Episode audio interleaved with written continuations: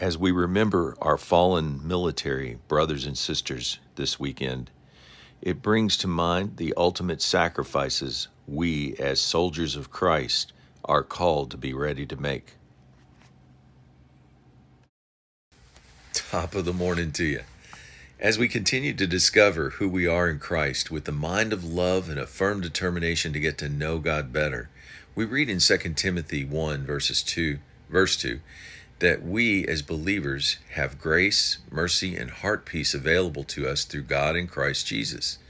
This enables us in verse 5 to have sincere faith and absolute trust in God's power, wisdom, and goodness. For verse 7 says, God did not give us a spirit of fear, but rather a spirit of power, love, calm, well balanced mind, discipline, and self control. We are no longer afraid of death. Verse 10 For Jesus annulled death, making it to no effect. Rather, he brought life and immortality. Verse 14 We are able to guard and keep this truth by the help of the Holy Spirit who makes his home in us. Chapter 2, verses 1 through 3 says, We are good soldiers of Christ Jesus, called to endure suffering and hardship for presenting the gospel. As such, verse 4 says, We don't get caught up in the in the uh, concerns of civilian life without God. We seek to satisfy and please our commander in chief, Jesus. In fact, verse 8 tells us to be constantly uh, to constantly keep in mind Jesus Christ is risen from the dead.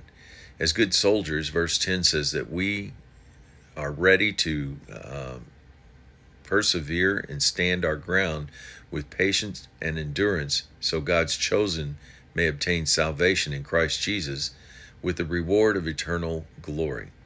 Verse 12 says, If we endure, we shall reign with Christ. Verse 15 We study eagerly to do our best to present ourselves to God as workmen who constantly and accurately divide the word of truth. Verse 16 We don't get caught up engaging in empty talk as it leads to ungodliness. Verse 21 We are cleansing ourselves from what is unclean, for we long to be useful for honorable and noble purposes, fit and ready for any assignment. Verse 22 we aim at and pursue faith, love, and peace and fellowship with other believers who call upon the Lord with a pure heart. Chapter 3, verse 1 tells us in the last days will be perilous times of great stress and trouble, stemming from verse 2 selfishness, pride, moral depravity, people having a form of religion but denying the power of it. Verse 15 We rely on God's word to instruct us because verse 16 every scripture is God breathed for correction for correction of error and training in righteousness. Our God in verse 7, or our goal in verse 7, is to fight the good fight of faith and to finish the race. Words of encouragement. We are not alone. 2 Timothy 4:17 to 18. The Lord stands by us, strengthens us, delivers us, and draws us to himself from every assault of evil.